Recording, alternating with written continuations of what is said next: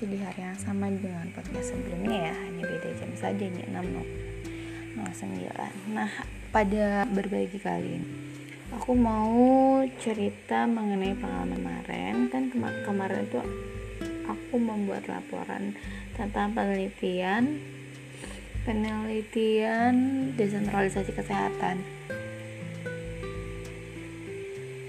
Yang mengadakan dari Litbangkes itu dari bagian humaniora. Nah seharusnya kan udah 10 hari tapi laporan belum selesai. Kendalanya itu banyak data yang belum terkumpul kayak gitu kan.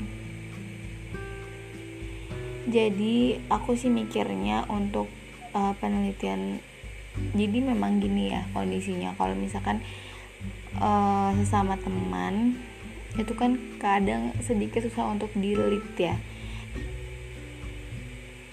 ketika dia sudah melaksanakan tugasnya terus udah dapat uang kasarnya ya. Kasarnya ya udah gitu loh. Nggak terlalu banyak yang dipikirin tapi kan uh, eh, PI-nya leadernya itu kan kayak pusing sendiri. Uh, susah gitu loh kayak diaturnya. Jadi kayak merasa uh, saya nggak butuh kamu kok gitu kan. Jadi ya udah ini aja kayak mau ada acara lain atau ada kepentingan lain itu malah mementingkan kepentingan yang lain gitu. Hanya mengukurkan kewajiban tapi itu melaksanakan tugasnya itu belum baik kalau menurut aku. Jadi kayak belum submit ada yang belum ditrans transkrip ada yang ya kayak gitulah. Cukup sulit. Tapi kan kalau misalkan kayak kita kita gitu kayak uh, tim aku yang dari UI itu kan kita judulnya kan emang kerja kan gitu. Kita uh, mempersembahkan yang terbaik sebisa kita. Karena ya mungkin karena memang kita butuh juga ya. Terus untuk apa ya uh, ya kita ya ya intinya tuh kita kerja bener gitu. Jadi tuh kadang aku mikir gini ya hmm, PNS itu kayak ya aku nggak mengeneralisir gitu. Aku hanya melihat just a part uh, a little part aja gitu loh. Jadi kayak ya udah lo kerja bener atau enggak juga lo nggak dipecat kok gitu kan. Kan seharusnya nggak gitu gitu. Aku kayak lagi mikir gimana ya? Jadi kayak uh,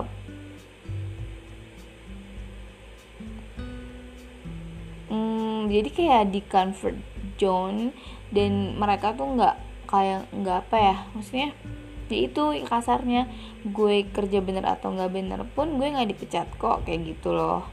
Jadi kan seharusnya nggak kayak gitu. Jadi kayak nggak rasa nggak butuh kan. Jadi kayak cuma ya udah gue kerjain kalau itu nggak bener ya nggak masalah gitu. Aku tuh nggak sukanya tuh ya ini just just a part aja yang aku lihat ya. Aku nggak belum masuk ke dalamnya dan aku nggak tahu seperti apa. Dan kalaupun kendalanya seperti itu ya minimal tuh ketika melakukan penelitian itu memang harus ada asisten penelitinya gitu. Jadi misalkan nih eh, kita yang freelancer itu mendampingi mendampingi satu peneliti utama jadi misalkan yang mau wawancarai oke okay, peneliti utama gitu.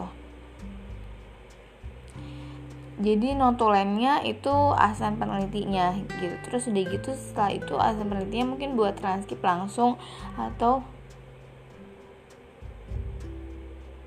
buat materi langsung.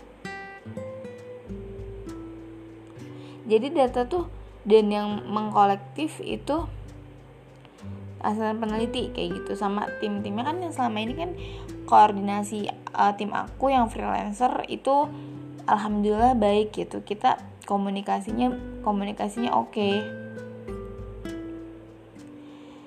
terus uh, saling membantu juga gitu. Apa yang belum sini aku bantu sini aku uh, ini gitu. Jadi hmm, mungkin ya. Jadi kan uh, yang yang adanya asal peneliti itu bisa uh, dan menurut aku yang muda-muda itu yang kaum milenial dan sebagainya itu lebih kayak uh, apa ya mungkin apik ya dalam kayak buat Google Drive kemudian buat satu folder dan kayak gitu kayak gitu.